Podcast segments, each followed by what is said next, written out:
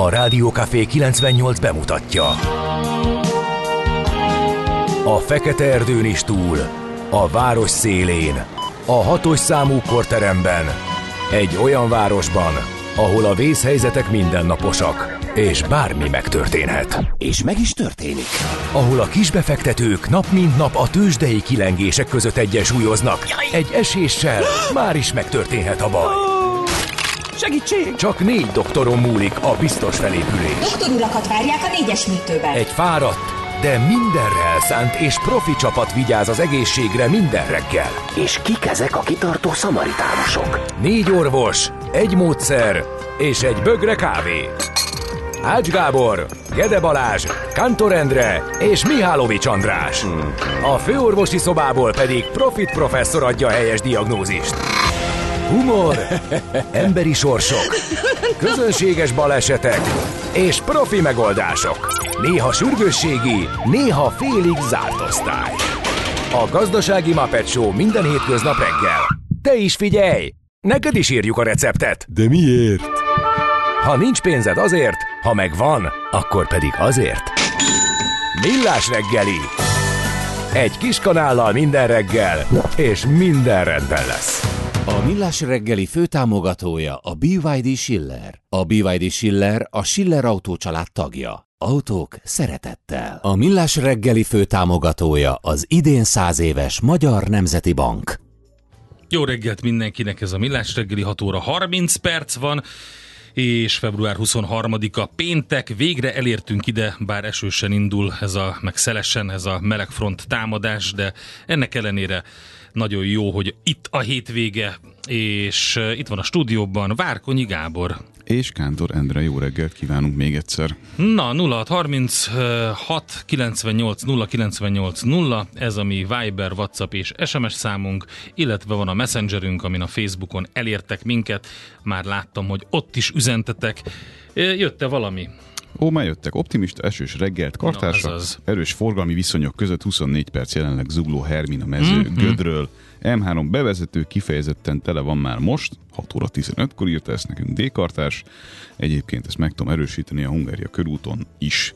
Az átlagosnál nagyobb forgalom Ezt volt. én is megerősítem, nem tudom mi van, mi lett a Eső. home office-szal, mi lett a home office-szal, elvtársak, tessék ö, dolgozni otthon és hagyni ezt az egészet pénteken ráadásul a négy napos munkahéttel. Ezt mind elfelejtettük, nem tanultunk semmit a Covid-ból. Tessék otthon maradni és engedni a rádiósokat normálisan beérni a stúdióba. Jut eszembe, erről a négy napos munkahét ö, failről, erről beszéltetek már az illetékesekkel? Hát így így szőrmentén, mert ezt elő kéne szedni egy nagyobb lélegzetvételű témában, nagyon érdekes. Mert ugye azt hiszem pont, pont, pont én voltam itt akkor, amikor erről volt szó Van, hosszabban. van, van, vannak cégek, ahol teljes fél a Igen. dolog, de ugye hogy is mondjam, nem akarok cégneveket említeni, de nem akarok mellé rakni elméleteket sem, mert az úgynevezett elszaródási elmélet szerint az az történik vele, de komolyan, tehát ez az van, hogy minél nagyobb valami, annál jobban, biztosabban megy tönkre. Na most ezek az a baj, hogy tényleg van egy olyan, hogy egy tehetetlenségi erő ezekben a nagy szervezetekben nem tudják ezt normálisan lekövetni és megoldani.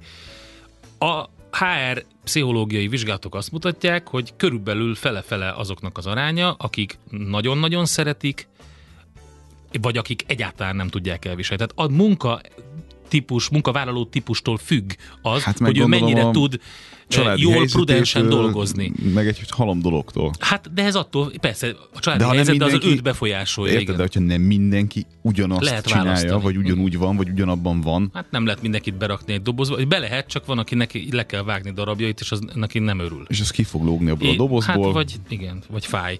Szóval, hogy igen, tehát ö, persze, szerintem nagyon jó téma, van hár emberünk erre, több is, úgyhogy majd ezt jól átvizsgáljuk, megvizsgáljuk. Na, azt mondja, hogy érkezett még más is? Ha-hó, hírek? A hóhírek, de ez 5 órakor volt. Ki az, aki hajnal 5-kor? Hát A híreket követeli. Összekeverte, hogy mikor kell az órát átállítani, nem sokára, nem sokára, még nem. Azt mondja Morgan Ryman, Rain Man. Rayman. De, de évetesen olvastad. Morgan Reiner. Bicó takarítós reggelre virattunk, és szaporodnak szépen a dobozok is. Azt hiszem lesznek még többen. Lesznek. Papa Rain, lő, írtak, köszönjük szépen. És persze, nyilvánvalóan um, Fürgességedet is kifogásolják. 629 komment a szignál. hát ez ilyen. Ez, figyelj, Szerintem ez jobb, mint amikor 32-kor megy. Béláim, túltoltuk. Hát de itt vagyunk történt. időbe. Itt vagyunk. igen. Ne, hogy itt elkumancsunk egy percet is az adásidőből. Főleg, hogy termelni kell ezerrel a GDP-t. Nincs itt az András, és helyettesíteni kell, ez nehéz. Na nézzük akkor, hogy Már ő most indiánozni van egyébként? Vagy hát most képzeld el. csak azért, a- akkor tudom, hogy indiánozni van, amikor ki van kapcsolva a Igen, telefonja. mindig mert- jön ez a bakony, az én Párizsom, meg az, az ugyanazok a dumák, és akkor elmegy, azt hiszi az ember, hogy kipiheni magát, de nem, visszajön. idegesebben és jön vissza? Igen, van, amikor igen. Most reméljük nem így lesz. Hát ha mindenkit legyaknak a törzsével, akkor nincsen baj. Ha meg őt gyakják le, akkor ideges lesz. Hihetetlen, komolyan mondom. És ezekkel vagyok körülvéve. Na mindegy, dolgozzunk. Alfred, nagyon boldog névnapot minden kedves Alfrednak, az Antigonok, Balambérek, Hasszánok is ünnepelnek. Azt szeretném aláhúzni, hogy Hasszán nap van. Úgyhogy Ö, Polikárp, Polikárp, ugye? Az milyen, Ez- ar- tehát hihetetlen. de ő valami műanyaggal foglalkozó. Mi anyaggal, vagy, Figura vagy lehet, nem? pedig valami ilyen horgászat, halászat ilyen. A ponty és a polip kiváló összefonod a polikárp. Polikárp. Na jó, hát van ilyen, ez, ez, ezeket nem tudjuk megfejteni. Illetve meg tudjuk nyilván, mert ismerjük a történetét a, a névnek, de hogy kiad a kis aranyos gyermekének egy polikárp nevet, az, az nehéz. Azt, azt tényleg, nem mindegy, de viszont a kardos nagyon tetszik, azt régen, régen láttam ilyet. Kardos, igen. Tudod, az a bátor, kardos, Ha az Andrásnak lenne egy Farkas. fia, akkor hogy kardosnak hívnák, nem? És mennének együtt bakonyozni. Na, azt mondja, hogy évfordulók közül te mit emelnél ki? Ö, na, ezt most nem kéne, mármint, hogy itt beleőzök, de hogy nem történt túlzottan sok érdekes dolog. Foglaljuk így össze. Ha mi, Ami- Vagy a másik oldalról úgy lehet megfejteni, hogy minden, ami ide van írva, barom érdekes, és lehetne vele kitölteni műsorokat. Az így van, csak általában általában, amikor ezt a felsorolást a kezembe veszem, akkor vannak ilyen, ilyen ütős, Értem. ö, érdekes Nem dolgok. elég neked, hogy a magyar televízió ténylegesen ma indult el, 1957-ben? Ez, ez kevésbé mozgatott meg, ellenben, amikor ránéztem arra, hogy a skót tudósok Na, bemutatták azaz. ezen a napon Dollit, Ugye? ö, első sikeresen klónozott emlősként, és az ehhez tartozó évszámot realizáltam, akkor Én amikor meglátom azt, szomorúvá hogy váltam. Dolly, meg hogy emlős, akkor mindig Dolly Partonra gondolok, de Én is. úgy, na, akkor jó, akkor hasonló. Szóval, hogy remélem a skót tudósok is így jártak. De igen, ez 97-ben volt. De hát ez tragikus. Ez számold meg, ez 27 év volt. Ja, hát az hagyján, de hogy azóta mi történhetett, ugye akkor megbeszél, tudni. megbeszélték, hogy na jó, akkor ezt most megcsináltuk, hogy bebizonyítsuk, hogy tudjuk, de innentől kezdve eskü, hogy nem csinálunk ilyet, aztán hát szerintem de. És, és a kínai hadsereg Igen, igen, nem, e- erősen kacsingat, és Nagyon azt mondja, félek. hogy nem, nem csináltunk ilyet. Nagyon- Dehogy. És mekegnek, nem, nem, szóval nem, Jaj. nem szabad. Sivatagi hadművelet 1991. Na ez is. Igen, erről. Sivatagi vihar, igen. Lázzak a másik, ezt akartam mondani, hogy neked lehet, meg nekem is, hogy a Dolly Parton, meg az emlő az összekötődik, de hogy a sivatagit meghallom, vagy, meg, vagy elolvasom, akkor sose nyomt fullba a kretén. Hát... A következő dolog, ami eszembe jut. Azért érdekes volt, ugye először francia csapatok nyomultak be délnyugat Irakba, és így önmagában az egész sivatagi vihar hadművelet. Tehát médiatörténeti szempontból is egy érdekes történet volt. Minden esetre 1991-ben ezen a napon indult. Hát meg egy sokkal öm, fontosabb öm, az emberi kultúra és ismeretterjesztés egyik mérföldköve a Gutenberg Biblia Európa első nyomtatott könyve. Ö, Ezen a napon kezdte el nyomtatni Johannes Gutenberg 1455-ben a Bibliát. Hát ö, nem mindenkinek tetszett ez, valljuk be, őszintén. Szóval, hogy csak Nekem úgy tetszett. bárki, csak úgy bárki megkaphat egy könyvet, amiben mindenféle tudás van, az veszélyes. Az, zárjuk el ezeket a dolgokat maradjon csak a különböző szerzeteseknek a kezében, akik egyébként is állandóan isznak, meg, meg fermentálnak folyamatosan, de ott ők el vannak jól a falak mögött elzárva. egy, egy szerzetesi létből kiemelted a lényeget, a fermentálást. Ők egyfolyt, minden szerzetes folyamatosan ferment. Ezzel foglalkoztak.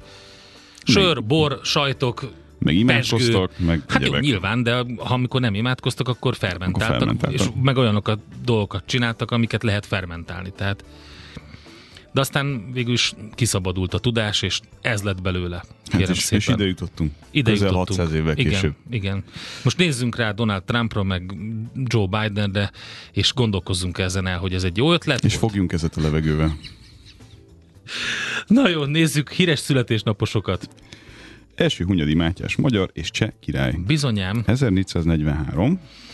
Vujicic Tihamér, szerb származású magyar zeneszerző, népzenekutató, um, 1929 a nevét viselő zenekar zseniális, úgyhogy érdemes hallgatni. 1938. Jiří Menzel, cseh filmrendező. Szintén egy zseni. Már 20 óta nincs velünk. Igen, igen. Peter Fonda, 1940, amerikai színész, forgatókönyvíró, 19-ben. Szelíd motoros. Bizony. És hát két kortárs, Stolbuci 67. Jászai Mari díjas magyar színész. és Emily Blunt, brit színésznő, ő 83-as. És képzeld el, hogy van még egy születésnaposunk, nagyon fontos, Veronika, aki bár elérte az ötödik X-et, igazából olyan, mint hogyha csak a harmadik X-et érte volna el. Veronika, aki home office-ban hallgatja a műsort, és ezért egy dicséret külön jár, Hát akkor neki és a születésnaposoknak küldöm a következőt. Megígértem a kedves hallgatóknak, hogy ma csapatni fogunk, úgyhogy így termeljük a GDP-t. Egy dolgot szeretnék kérni. Jöhet. Idefelévet scrolloztam a Facebookon, és Igen. a DJ magazin, az amerikai, kirakta azt a posztot, hogy nem sokára 30 éves a szabotás. Ha A véletlenül... szabotás beszeretni, de az most 30 volt. éves. Az most volt, igazad van. Jó, rendben, akkor meg Basszus. fogjuk nézni a Annál szabotást is. ikonikusabb klippet Igen, igazad van. Majd Na. lesz akkor szabotás is. De Köszönöm. kezdjük akkor a Brown-tól kiváló lemezeik jelentek meg. Um, Brown Sabbath címmel, és azon az összes nagyot feldolgozták. Az élet nem más, mint kockázat. Millás reggeli. Na nézzük, hogy mit írnak a lapok, illetve kihagytuk, mert András nincs itt hogy a neves napok közül a termináliát, képzeld el. Tudod, mi az a terminália? Rosszul hangzik. Na. De, de terminália az egy eh, római ünnep. Eh, Egyébként terminus a határ római mm, istensége lett végül is. Ő lakozott minden határkőben, amelyeket áldozat keretében állítottak fel, szentnek tekintették, és az elmozdítása a súlyos büntetés volt, úgyhogy nagyon komolyan vették a határokat, és terminália ünnepe lett volna ma. Na, ezt kihagytuk, de akkor nézzük, hogy mit írnak a lapok, te mit találtál. Mert én például találtam egy olyat, igény szerint kiírtható nádassal hirdetnek egy Balatonakari sorházat. Vett, vette észre a te, te tényleg azért röhögünk, mert annyira szürreális. Tehát vette észre a Telex a, az ingatlan.com-on Ö, Balatonakaliban egy saját stéges bejárós 125 négyzetméteres félvillát hirdetnek 700 négyzetméteres telekkel, együtt 499 millió forintért, és azt írják a hirdetésben, hogy a vízparton némi nádas található, ami igény szerint Szerint kiírtható. Ez nagyon jó. Úgyhogy ez a, ezek azok az emberek, akik vagy nem vették észre, hogy mi történik a Balatonnál, vagy nem értik, hogy mi történik a Balatonnál, vagy Mennyivel- nem érdekli őket a mennyivel- 499 millió forintért, hogy mi történik a Balatonnál. elegánsabb, mint azt írni, hogy igény szerint lebetonozható. Édes Istenem, itt Én, én, tartunk. figyelj, én, most én egyetlen egy dolgot nem értek ezzel kapcsolatban, de szerintem ezzel kinyitunk valamit, ami nem Biztos, biztos, hogy, azt a szelencét, nem biztos, igen. hogy jó lesz az adásmenetnek, de legalább kitombolja Na. magát mindenki. Gyerünk. Példának okáért nálunk, a kerületben nem lehet zárt garást építeni. Uh-huh. Ami oké, okay, értem, ez a szabályzat rendben van. Ha te ezt bármilyen szinten módosítod, akkor egy héten belül valahogyan erről tudomást szereznek és intézkednek. Ez rendben van, mindenkire vonatkozóan. Jönnek úgy- és nézik. Oké. Igen. Okay. De ha ezt lehet nézni, ami azért nem olyan nagyon egyszerű. Tehát ezt mondjuk egy drónról, Értem. vagy egy nem tudom, akkor az, hogy a viharban van, hogy a fél Balatont le lehet betonozni, de senkit nem zavar. Hát, ö, na, költői kérdések. értem én, de Igen. na. Hát, na, igen. Tehát így Balatonból Igen. egy van, azt nem kéne egyébként. Meg úgy általában véve ez nagyon érdekes. Na jó, akkor nézzünk egy másikat. Portfolio.hu, ma reggeli cikk, katasztrofális béradatok jöttek, tíz éve nem látott a zuhanás. Csak nem 3%-kal csökkent a reálbér Magyarországon tavaly. Ilyen jelentős visszaesésre több mint egy évtizede nem volt példa. Az egyes szektorok között óriási különbségeket lehet látni. Van, ahol nagyot zuhant a reálbér, de találni olyan szektort is, ahol kismértékben emelkedett a keresetek reálértéke. Hát most azonban mindenkit az érdekel, hogy idén mi várható. Amíg az egyes előrejelzések visszafogott bérnadinamikát sugalnak a tavalyi recesszió és az idei bizonytalan kilátások miatt, addig a gazdaság kilábalása, munkaerőhiány várható növekedése, minimálbér és bérminimum jelentős emelése, meg a bértorlódás elkerülése magas béremelkedési ütemet vetít előre. Hát ezt eh, próbálja megfejteni ez a cikk a portfólión. Indexen a gének forradalmát vagy botrányt hozhat az új könyv. Ez szerintem egy kifejezetten Na. Érdekes dolog. Philip Ball tök, több mint 20 évig dolgozott a Nature szerkesztőjeként, tudományt népszerűsítő írásaiban a kozmológiától kezdve a molekuláris biológia jövőig sok-sok témával foglalkozott, és nyilván nem fogunk felolvasni az egészet, de hogy valami olyasmivel foglalnám össze a dolgot, hogy óriási, ez egy teljesen jó. Ból azt állítja, óriási leegyszerűsítés, ha azt mondjuk, hogy a gének okozzák ezt a tulajdonságot, vagy azt a betegséget. Összefoglalva valami olyasmit állít, hogy az eddigiekkel szemben nem állítható az, hogy minden génnek megvan a maga funkciója, hanem ezek valahogy menet közben állítódnak. Hm. Különböző Nagyon mutációkkal. érdekes, tényleg. Hát mondjuk ez, tudod, sok mindent megmagyarázna a másik irányba. Há, igen, kíváncsi vagyok rá. Um, hol lehet ezt olvasni? Index Oké. Okay. konkrétan. G7.hu érdemes lenne egy adóreformmal korrigálni a jelenlegi rendszert. Török Zoltán, a Raiffeisen vezető elemzője cikkét lehet olvasni a G7 elemzői szegletében, és arról szól, hogy 2024. május 1-én lesz a 20. évfordulója annak, hogy Magyarország másik 9 országgal együtt belépett az Európai Unióba, és hogy ez a kerek évforduló jó alkalmat adnak arra a visszatekintésre, amit megtett Török Zoltán, és azon elmélkedik, hogy ezt az egész EU-s rendszert azt hogyan lehetne optimalizálni. Aztán még egy, hát egészen érdekes hír az átlátszó.hu-ról. Szeged a gazdáktól elvett földeket 17-szeres áron adja tovább a kínai autógyárnak. Én most nem akarom részletesen um, elemezni Ezt a négyzetméter árat. De várj, várj, azért ezt, tehát, Szeged ingatlan panamázik. Igen. Tehát az történik ugye, hogy, hogy a gazdáknak nettó 444 forintos, tehát ilyen 1,14-1,4 euró per négyzetméter árat fizetnek, aztán átminősítik ezeket a földeket, és amikor értékesítik, akkor 24,1 vagy 2 euróért adják tovább. Tehát 20-szoros is lehet a különbség. De ugye itt ez ilyen kisajátításos di, tehát lényegében nem az van, hogy el akarod-e adni ennyiért, hanem megállapították, hogy ez ennyit ér, majd hirtelen nem annyit ér, amikor továbbadják. Tehát egy jó, Kihasználom akkor ezt Kérem a fórumot, szépen. és szeretnék tanácsot kérni a hallgatók népétől, ha már nincs internet népe itt jelenleg, hanem hallgatók népe van, van. internet is, igen. De ugyanezt csinálják éppen velünk, csak Budapesten a saját céges telkünk kapcsán, és én szeretném megérteni egyébként ennek mi az egész pontos folyamata, mert hogy azt, Hát azt nem, nem kerestél még csomót a kákán? Olcsón veszed, drágán adod. Így kell. De figyelj, ha van egy telked, és valaki azt mondja, hogy akkor az innentől fogva nem a te telked, uh-huh. azt még el tudom fogadni, de hogy ezt mi alapján számolják ki? Hát ez egy nagyon érdekes, egy viszonylag hosszú cikket lehet olvasni a, a szegedi ügyről az átlátszón, nyilván a, az összes ilyet érdemes megvizsgálni. De erre gondolom vannak szakosodott ügyvédek. Hát hogy ne vannak, persze, hogy vannak. Hogy ne vannak? Hogy ne lennének. Na hogy jó, ne vannak? elszaladt az idő, még tőzsdét is kell valamit mondani. Hol zárt? Hol nyit? Mi a sztori? Mit mutat a csárt? Piacok, árfolyamok, forgalom a világ vezető parketjein és Budapesten.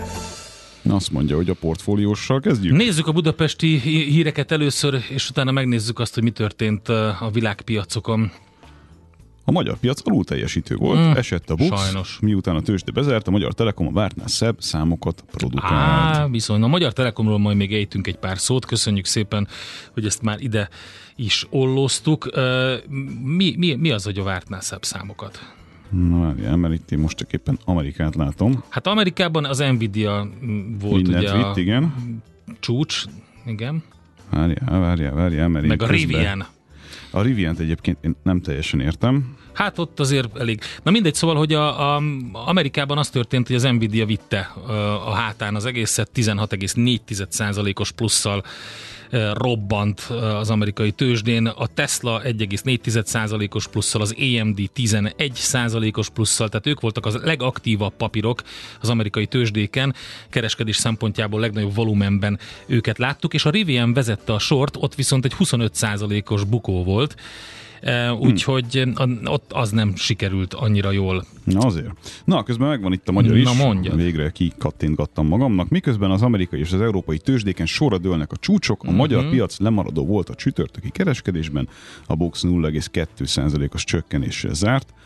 Eh, azaz ennyivel. Ennyi, ilyen mínuszban fejezte be az utolsó záróértékéhez képest. A Bux Index jelenleg a 20, az 50 és a 200 napos mozgó átlag fölött áll, tehát a fontosabb időtávokon egyértelműen emelkedő trend figyelhető meg a hazai részvényindex esetében.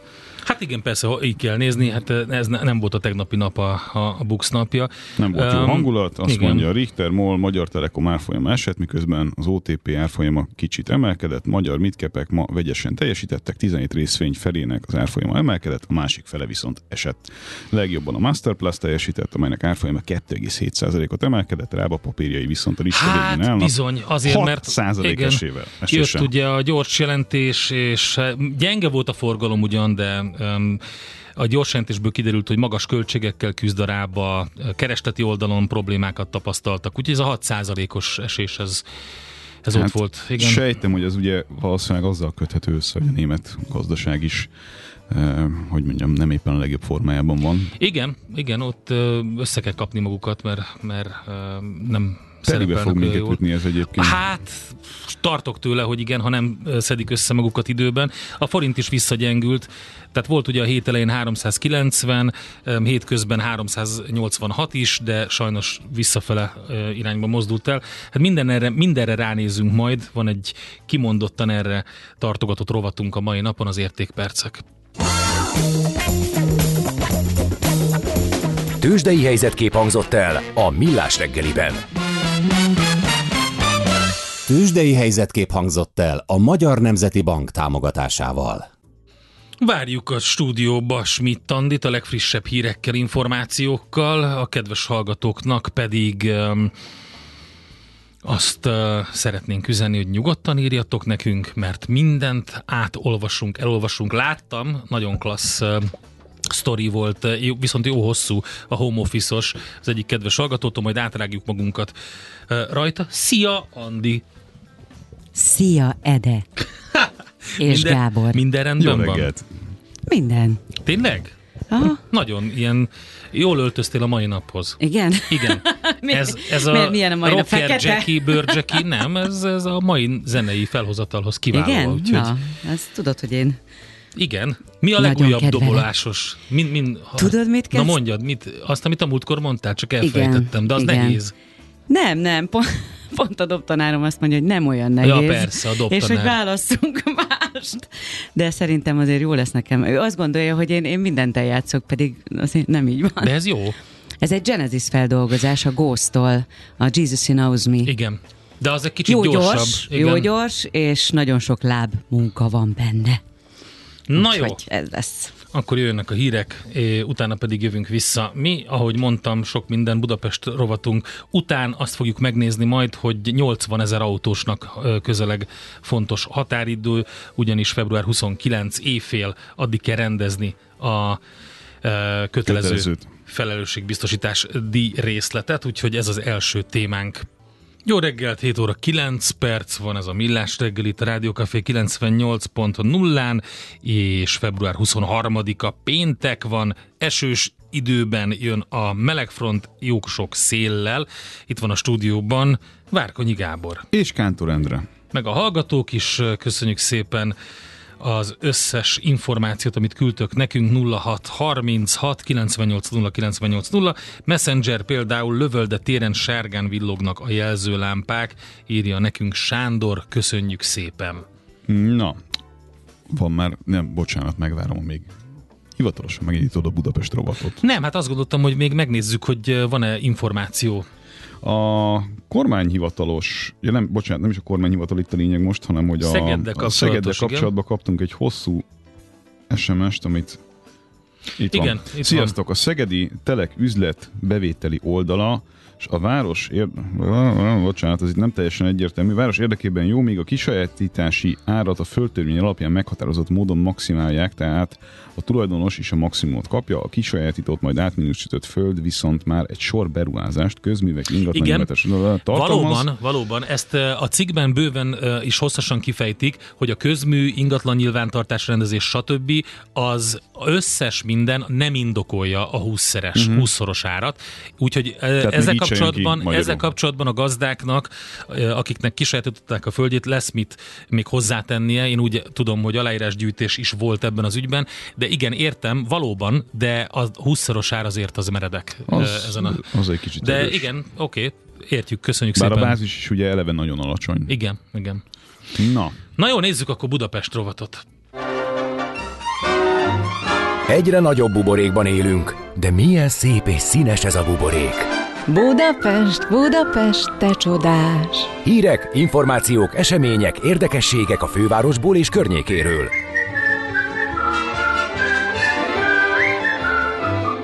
én imádom a, a statisztikákat, meg Na. a felsorolásokat, Jöhet. meg a mindenféle dolgokat, de ez egy kicsit hosszabb, mert nem fogják megérteni a kedves hallgatók, hogy mi az a Kerry Bradshaw Index, amit az Economist készített el Na. tavaly először.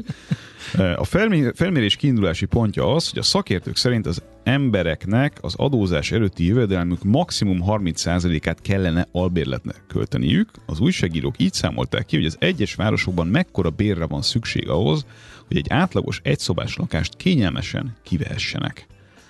Erről szól nagyjából a Kerry Bradshaw Index. Számítások szerint Európában Ankarában lehet a legjobban kijönni. A Hát ott ki az legkevesebb a Kerry. Bradshaw. Persze. Oké, okay, rendben, akkor. Persze, arról szól ugye a történet, hogy hogyan, hogy, hogy, hogy jött ez ötlet, ugye, hogy a sorozat alapján a szereplő hogyan engedhette volna meg magának, tehát mennyire volt reális Igen, az, hogy ő igen. megengedje magának azt a lakást ott New Yorkban.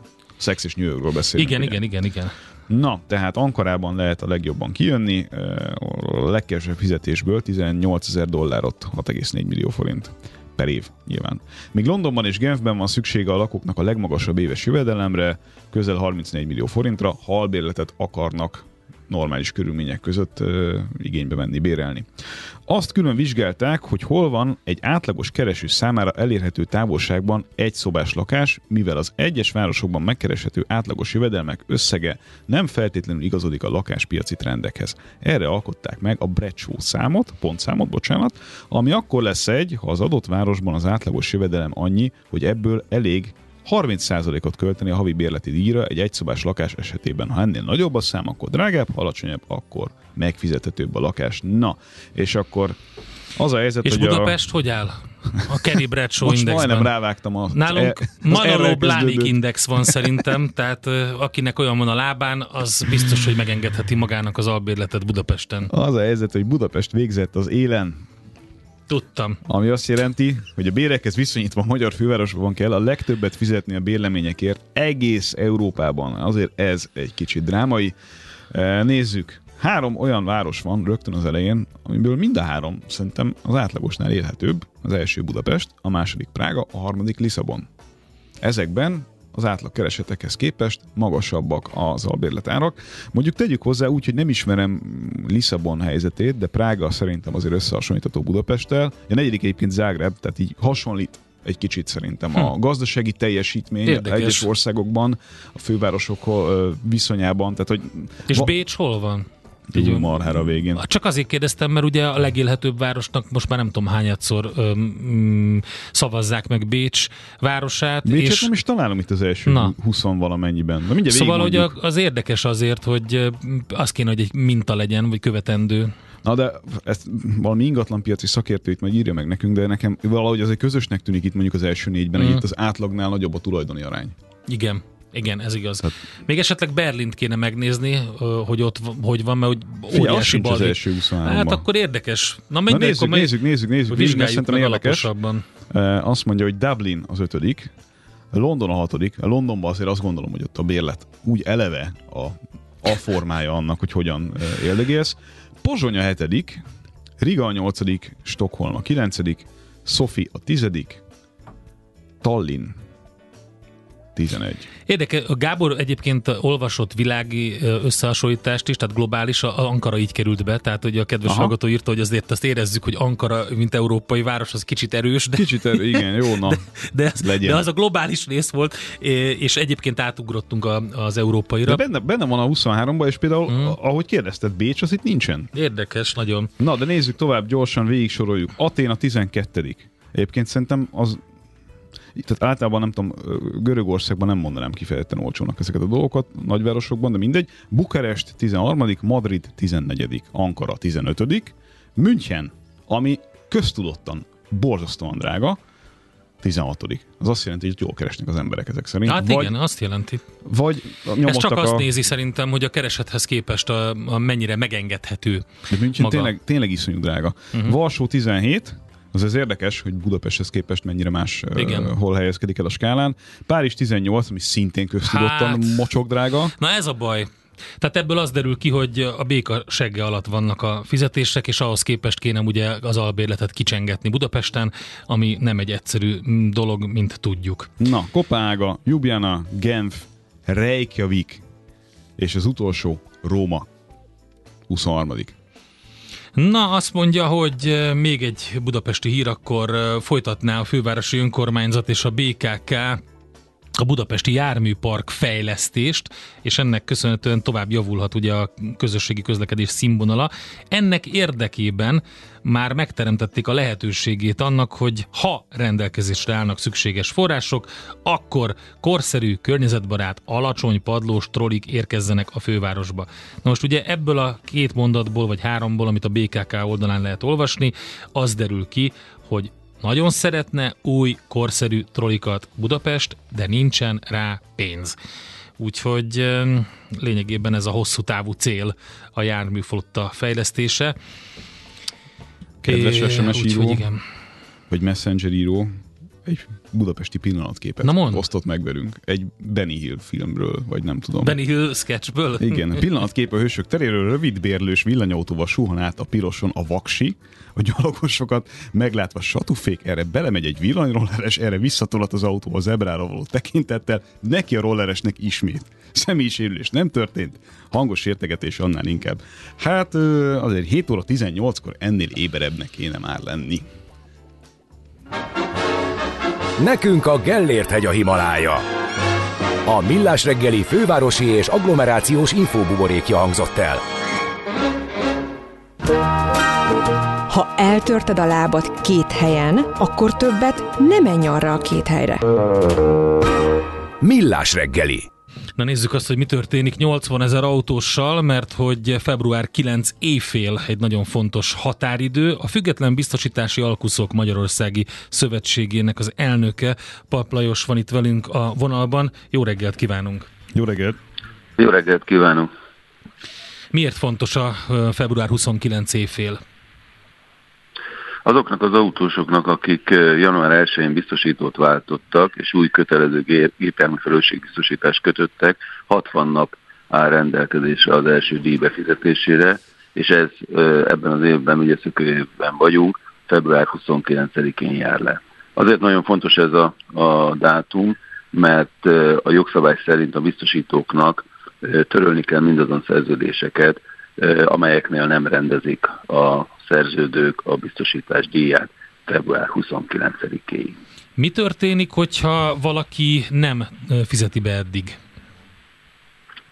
Hát ahogy mondtam, letörlik a biztosítását, azaz biztosítási fedezet nélkül marad. Ez a legnagyobb veszély, ő neki kell fizetni az esetlegesen okozott kárt, ami ugye sok-sok millió forintra is rúghat, nem beszélve arról, hogyha esetleg személyes baleset, balesetet okoz valaki. De van más kárveszély is, hogy így mondjam, ugyanis ezt a szerződést újra kell kötni, a, nem csak a türelmi időre, tehát erre a bizonyos 60 napos fizetési haladékra kell megfizetni a, a normál biztosítási díjat, hanem a biztosítatlan időszakra egy igencsak magas, úgynevezett fedezetlenségi díjat kell fizetni, ami személyautóknál naponta 770 és 1540 forint között alakul, teherautóknál pedig 6000 forintra rúg. Ennek a, ennek a fedezetlenségi díjnak ennek van ö, kamata is egyébként, hogy kamatozik? Tehát, hogyha nem, egy, nem ez nem, csak egymásra nem. rakódik napi szinten ez, a, ez az összeg? Ez napi, ez napi szinten, de sokkal ö, magasabb összegről beszélünk természetszerűleg, mint a normál kötelező díja, és uh-huh. aki egyébként optimalizálta a kötelező biztosítását január 1 nyilván nem azzal a célral tette ezt, hogy utána egy jóval magasabb kötelező felelősségbiztosítást fizessen. Az is nagyon fontos egyébként a díjfizetéssel kapcsolatban, hogy nem lehet arra hivatkozni, hogy nem kaptuk meg a csekket, az értesítést, ilyesmi a biztosítótól, hanem az üzemben tartó, a gépelmű üzemben tartójának felelőssége a díj beérkezése. Ez is nagyon fontos dolog. Igen, tehát, tehát nem csak postára díj... kell adni. Aha. Igen, nem csak postára kell adni a csekket, vagy illetve nem a csekken befizetni a, a díjat, hanem hanem meg is kell érkezni a díjnak. Ezért mondjuk, kérjük mi, hogy ne hagyják a, a, a szerződők az utolsó pillanatra a díjfizetést, illetve hogyha az utolsó pillanatra, tehát akár 29-ére hagyják, akkor inkább a, a korszerű azonnali átutalást válasszák, mert azzal biztosítható a díj aznapi beérkezése. Na és hogyha két napot késik adott esetben, akkor mi történik? Csak hogy erre is mondjunk valamit.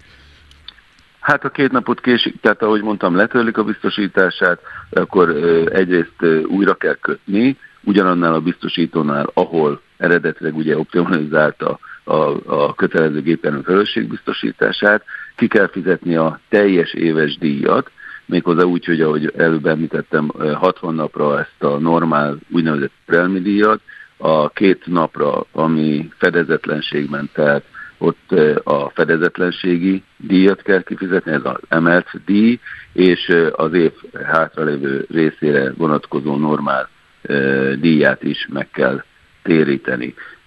De a legnagyobb és a legfontosabb kárbeszély nyilvánvalóan az, hogyha nehogy Isten ebben a két napban kárt okozunk, akkor ugye nincs biztosítónk. Aki és abban a tudatban ugye, hogy van esetleg, mert ugye ő már befizette. Tehát pont ezt akartam mondani, hogy, a, hogy az érkezési idő az a február 29 évfél. Az nagyon fontos. Uh-huh. És akkor Igen, azt is ez, emeljük ez, ki. Ez, ez nagyon fontos. Azt is emeljük egy pillanatra, hogy ugye az is rendkívül kellemetlen, hogyha nem mi okozunk kárt, mert akkor, se, akkor se kapjuk meg a pénzünket gyakorlatilag, hogyha nincsen befizetve a kötelezőnk, ha jól értem a dolgot. Nem, nem, nem, nem, nem. Ez, ez ugye a harmadik félnek, tehát az általunk okozott,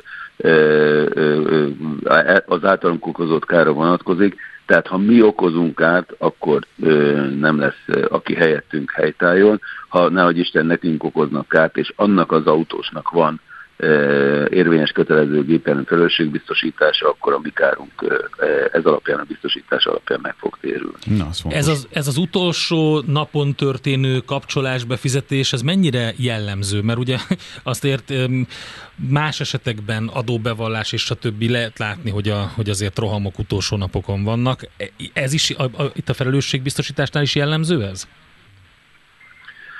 Hát a, ilyen statisztika nem áll a rendelkezésemre, hogy pontosan az utolsó napon e, hogy zajlik, vagy hogy viszonyul az utolsó napi díjfizetés a, a, az előző napokhoz. Az viszont biztos, hogy halogatók vagyunk, szinte mindent az utolsó pillanatra hagyunk. Akár egy, a, a biztosítás megkötését, és a többi. Az élet más területén is természetesen nagyon sokszor így járunk el, de hát ezt mindenki Igen. tudja magáról, a környezetéről. Én azt gondolom, hogy itt is valamiért mindenki az utolsó pillanatra adja, mindenkiben az ragad meg, hogy ugye hiába vált január 1-én, van egy díjfizetési haladék erre. A jogalkotó szándéka nyilván az volt, hogy megfelelő időt adjon a díj befizetésére, ezért is nem 30, hanem még 60 napot is adott. Ugyanakkor ez a, a, az ügyfelek számára valamiért úgy csapódik le a legtöbb esetben, hogy ráérünk arra még, nekünk van 60 napunk a befizetése, holott ugye befizethetnénk rögtön a kötéskor is. Talán hát, az lenne a legcélszerűbb, az de lenne, nem ez a jellem. Valószínűleg igen. Mi felhívtuk a figyelmet rá, és van még egy jó pár nap, tehát lehet még 29-e előtt cselekedni ebben az ügyben. Nagyon szépen köszönjük az információkat. Köszönjük. Én köszönöm, én köszönöm, hogy felhívtam. Viszont hallásra, köszönjük szépen. Viszont hallásra.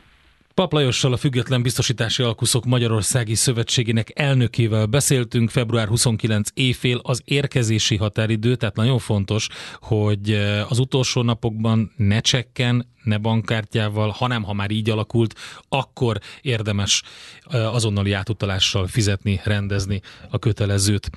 Úgyhogy, na, jövünk még izgalmas és érdekes információkkal. Többek között megnézzük, hogy AI sztereotípiák tekintetében hogy állunk, mennyire valósak a félelmek, tényleg az van-e, hogy elveszi a munkát, ellopja az adatainkat.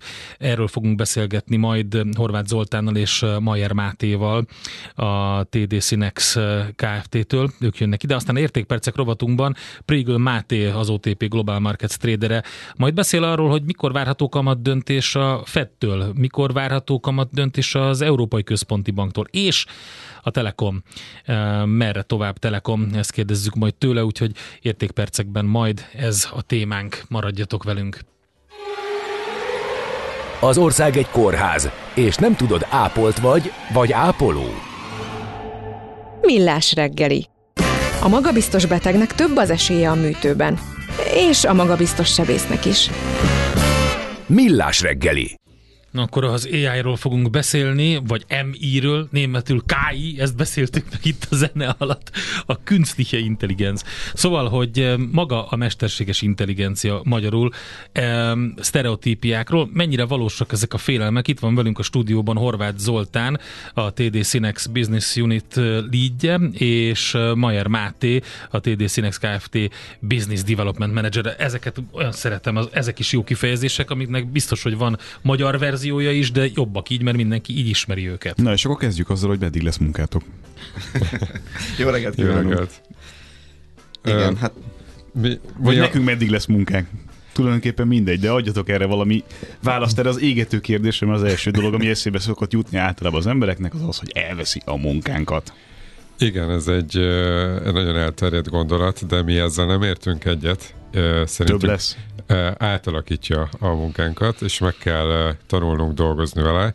Ugye nagyon fontos látni, hogy a magánéletünkben már több mint tíz éve jelen van az AI, tehát hogy akár csak a social médiára tekintünk, ugye folyamatosan teszteli vagy is vizsgálja, hogy hogyan viselkedünk. Ugye most, ami történt az a közelmúltban, hogy a vállalati ökoszisztémában is megjelent az AI, mint mondjuk a Microsoft Copilot, és ezeket ugye a vállalati életünk során is fel tudjuk használni de fontos, hogy például hogy a Copilot is azért Copilot, mert ugye ez egy másodpilótaként jelenik meg, tehát hogy valakinek ezt kezelnie kell, meg kell tanulnia használni, és igazából a vállalati dolgainkba tud segíteni nekünk. Illetve, bocsánat, hogyha másik oldalról közelítjük meg a dolgot, akkor nyilván a mesterséges intelligencia ez része a digitalizációnak, az ipari forradalomnak, amilyen nagyon-nagyon sokszor beszéltünk már, és mint olyan nyilván átalakítja teljesen a, a napi rutinunkat, az életünket, és természetesen lesznek munkák, amik elvesznek, de lesznek munkák, amik keletkeznek. Ha belegondolunk abba, hogy amikor a, bevezették az elektromos áramot, szegény lámpagyújtogatók, ugye, hogy elveszették a munkájukat, de mennyi új munka keletkezett azzal, hogy hogy bevezették az elektromos áramot. Nekem ebben a hasonlatban az a legjobb, hogy ugye robotoknak hívjuk a, ezeket a mindent így egybe, egy nagy ernyő fogalommal, de hogy elkezdték használni a, a, az ipar 4.0-ban a kobot kifejezést, ami sokkal jobb, ugye, mert ki, lényegben egy kiterjesztett karról van szó, fizikailag is ezekben, a, ezekben az eszközökben. Tehát egy, a mesterséges egy intelligencia... Igen, igen, tehát a mesterséges intelligencia megoldások azok hasonlóan működnek, tehát velük dolgozol hatékonyabban, nagyobb termelékenységgel és a többi. Na, mi, mit csinálnak az adatainkkal? Ezeket meg ellopják, ugye ez szokott lenni? Ö, igen, mert ugye azt hiszük, hogy ha megkérdezünk tőle valamit, akkor, akkor azt tovább viszi. Itt is fontos megkülönböztetni, hogy kétféle megoldás van.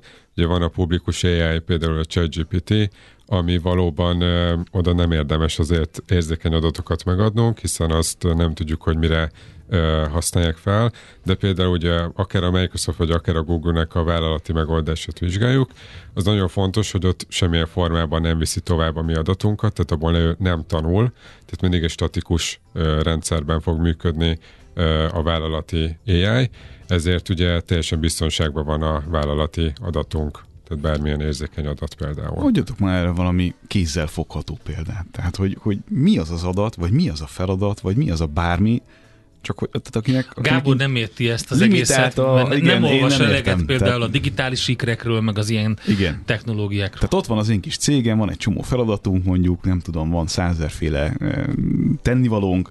Mit csinálok én ezzel? Fölhívok beleteket, és azt mondom, hogy gyertek, légy szíves, vegyétek le a munkateher egy részét, mert hogy eh, már nem bírjuk, mi erre a megfelelő megoldás.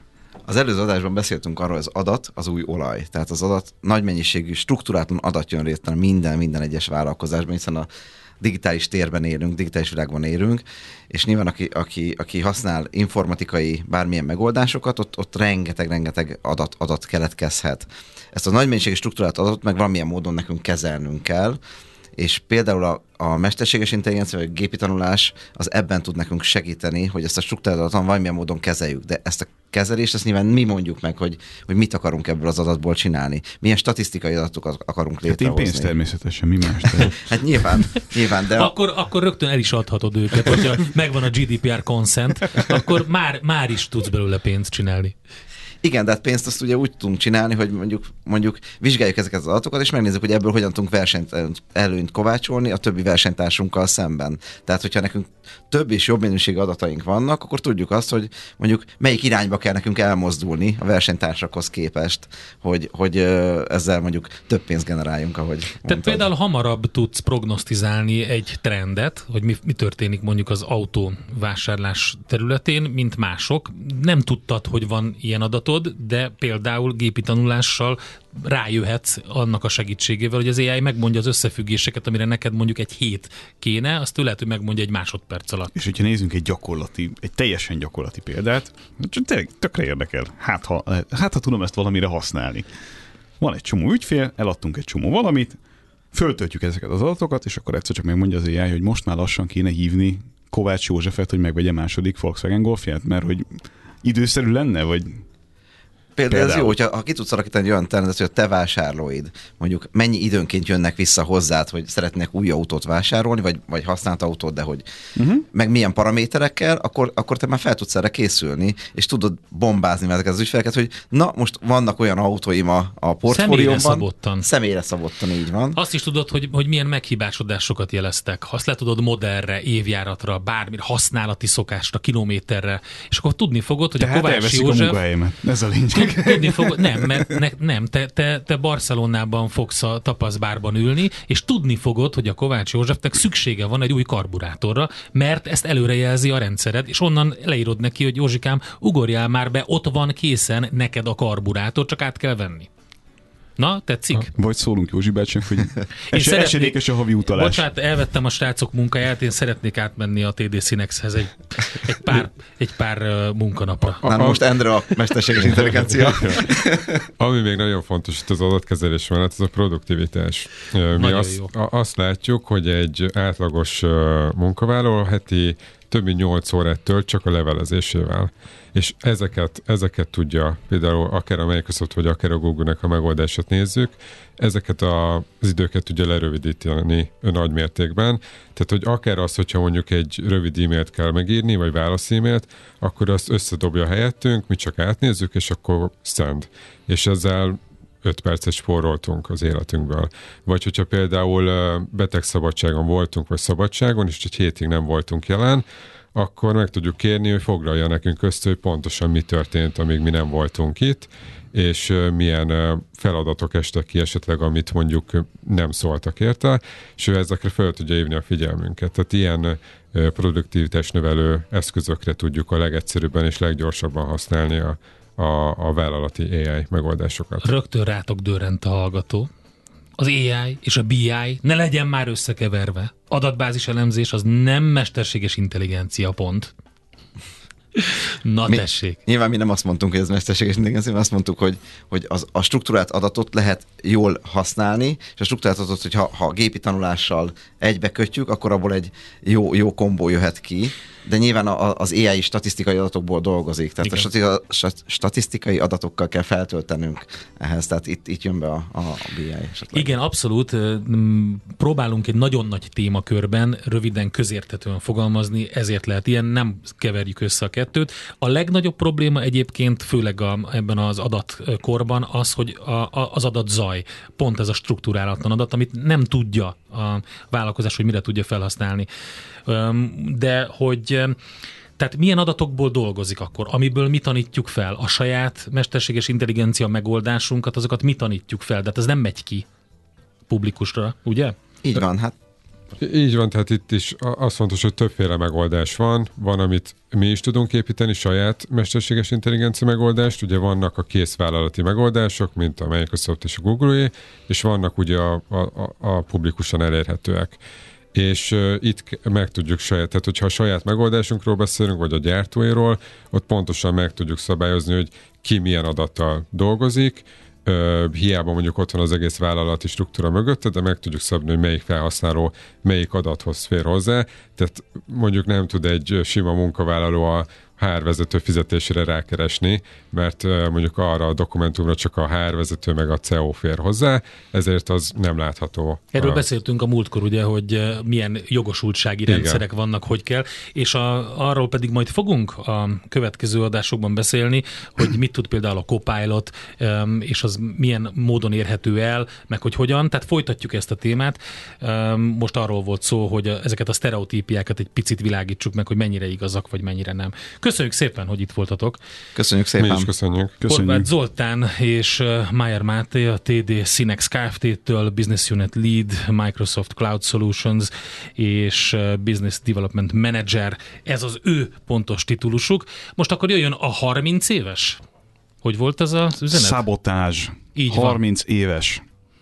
Jöjjön Legenda. ez, utána megnézzük, hogy Fed, ECB és Telekom szinten milyen újdonságok vannak. Mi a pénteki konklúzió a hét legfontosabb eseményeinek és adatainak tükrében? Zárjuk a pozikat és pihenjünk rá a hétvégére? Milyen események hatnak a piacra a hétfői nyitásban? Devizák, részvények, tőke és árupiacok.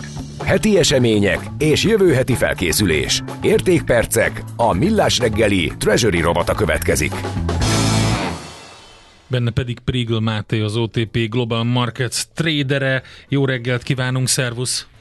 Jó reggelt. Jó reggelt, sziasztok! Na hát sok minden van. Mikor várható kamatvágás a Fedtől? Ugye a nagy kérdés, a mértékét azt nagyjából 100 bázispontra satszolja mindenki, de a mikor itt, a, ami alá van húzva? Igen, éveleje óta elég sokat romlott ez a fajta várakozás. Évelején még 2024-re 5-6 vágás volt beárazva az amerikai Futures-ökben, ö, miközben most már ez 3-4 vágásra csökkent le. Ugye a különböző makroadatok az elmúlt két, hó, két hónapban elég erősek voltak, a munkaerőpiaci adatok eléggé jól sikerültek, és a, igazából amit nagyon kell figyelni, az ez a ö, szervíz maginfláció, ami nagyon makacsul nem akar lefelé mozdulni igazából, sőt, a januári adatok azt mutatták, hogy egy kicsit növekedett is. Ugyan ha mélyre nézzünk, akkor eh, ebben van egy kis turpisság, hiszen eh, a januári adatokban leginkább a tulajdonosokra számolt bérleti díj volt az, ami eh, komolyabb növekedést mutatott, ugye ez egy viszonylag hipotetikus szám, miközben a valós bérleti díjak csak sok kisebb mértékben növekedtek. Elemzők egyébként ennek is a csökkenését várják, úgyhogy kamatvágások lesznek idén, ezeknek a gyorsasága és az eloszlása a kérdés továbbra is. Az elmúlt egy hétben, a, a, az elmúlt egy heti adatok miatt a májusi kamatvágás árazása 40%-os esélyről 20%-ra csökkent, Hm. a júniusi 100%-os esély 80%-ra csökkent, és most már júliusra várják azt, hogy 100%-os eséllyel fog vágni egyet a Fed. Ez most a piaci várakozás. És évelején egyébként az úgy nézett ki, hogy júliusban már hármat, három vágást árazott a piac ezekben a Fed, Fund Futures-ökben, úgyhogy eléggé elromlott a kép. És egyébként érdekes, hogy az évelei, évelején elég nagy optimizmust lehetett ebben tapasztalni, most pedig szerintem egy kicsit a pessimista oldalra kerültünk át, hiszen az elemzői várakozások azt mutatják, hogy a mag infláció, vagy szolgáltatási infláció Amerikában évvégére lemehet az ilyen 2,5% körüli szintre, miközben csak 3-4 vágást áraz a piac, tehát egy e, eléggé restriktív monetáris politika e, jelenleg a piaci árazások alapján 2024-re a várakozás. Ez, ez lehet, hogy egyébként az optimistább irányba uh-huh. fog mozdulni, de nyilvánvalóan a makroadatok egyelőre nem ezt mutatják, tehát Igen, stimmel, lehet, de lehet, ugye... hogy ez nem fog sikerülni értem, hogy kitolódik, de, de milyen eséllyel um, korrigál vissza? Um, én úgy vettem észre, hogy ha valami meglepő adat érkezik, é, akkor azért uh, ezek, a, ezek a kitolódások hamar visszaárazódnak, így visszajönnek, és azt mondják, hogy na tessék, akkor mégiscsak. Tehát egy kicsit hektikus ebből a szempontból a várakozásoknak. Igen, a... tehát ha mondjuk a optimista befektet, optimista elemzőknek a, a pályája valósulna meg mondjuk 2024-ben, és ez a bérleti infláció tényleg enyhülne, akkor nagyjából egy vagy két adat után meg egy-két fedkom, optimistább Fed komment, dovisabb Fed komment után ez nagyon gyorsan vissza tud árazódni. Mm. Tehát itt egy viszonylag komolyabb volatilitásra lehet számítani szerintem idén. Oké, okay. az ECB-re nyilván ugyanez vonatkozik, hogy majd követi azt, hogy mi történik, ugye követő üzemmódban van, de hát nyilvánvalóan a kamatvágás kérdése ott is felmerül. Ugye az ECB-től is sokkal több vágást árazott a, a piac, ez most 24-re szintén 3-4 vágást jelent. Ugye az ECB egy kicsit alacsonyabb nominális szinten indul, mint a Fed, úgyhogy ez egy kicsit jelentősebb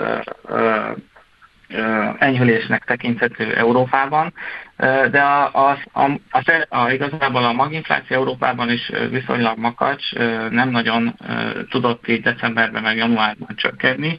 Az optimistább elemzők itt is azt mondják, hogy ennek több technikai oka van, és ez majd szép lassan a lefelé menő pályára fog ráállni, és akkor vághat az ECB nagyobb magabiztossággal, különösen ha azt veszük, hogy azért Európában a gazdasági növekedés egyáltalán nem erős, Ugye a német ipari PMI adatok jöttek ki a héten, eléggé lesújtó képet mutatnak, hm, igen. És, és, és egyébként a szolgáltatás, az európai átlagú, tehát teljes európai szolgáltatás PMI is 50-en van, ami egy ilyen viszonylag semlegesnek tekinthető szint. Optimizmus optimizmusról egyáltalán nem beszélhetünk így vállalatvezetők szintjén. Ha még van annyi idő, én megkérdezném, hogy hogy Németországgal kapcsolatban valaki őszintén meglepődött, vagy ezek már egy, egy, egy régóta beárazott folyamatnak a, a kicsengései? E, igazából ugye az az érdekes, hogy a részvénypiaci árazás ezt egyáltalán nem mutatja hogy ez a, ezek a PMI adatok milyen lesújtó képet mutatnak. De igen, egyébként ahogy elindult az energiaválság és az orosz gázról való leválást meghirdette ugye így az európai politika, ezt azért mindenki szerintem erősen, legalább erősen sejtette, hogy a német ipar a következő években nem fog hasítani túl erősen. Ugye nekik az ugye egy ipari termelésnek az energiaköltség az egy viszonylag jelentős tétel, és egy korábbi olcsó és viszonylag egyszerűen beszerezhető energiaforrás eltűnt. Tehát, hogy ez szerintem ez viszonylag egyértelmű. Hát figyelj, egy percben nem tudunk beszélni a Telekomról részletesen, minden esetre egész jó teljesítményt nyújtott a tőzsdét tekintve. Valami, valami előzeteset tudsz mondani róla, amire számítotok? Hát a menedzsment idénre is egy 5-10%-os bevételnövekedést vár.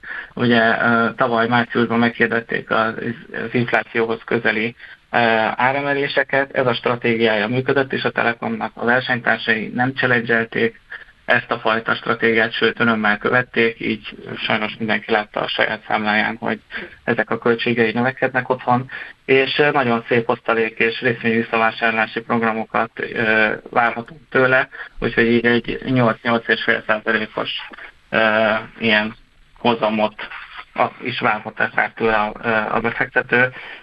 Úgyhogy én abszol- alapvetően optimist vagyok így a Telekom részéről, erős a, a, az áradási képessége, és ezt érvényesíti is, úgyhogy egy igazi osztalékfizető cég lett. Oké, okay, Máté, nagyon szépen köszönjük az információkat, jó munkát nektek, jó hétvégét utána. Köszönöm szépen, jó hétvégét. Szia, szia! Prigl Mátéval, az OTP Global Markets traderével beszélgettünk. A hét legfontosabb eseményei és jövő heti felkészülés. Értékpercek. A Millás reggeli Treasury rovata hangzott el. Hamarosan jön Schmidt Andi a legfrissebb hírekkel, információkkal, aztán azt nézzük majd meg, hogy iparjogvédelmi támogatások szintjén hogy állunk. Lábodi Péter, a Szellemi Tulajdon Nemzeti Hivatalának jogi nemzetközi és innovációs ügyekért felelős elnök helyettese jön ide hozzánk a stúdióba, maradjatok velünk.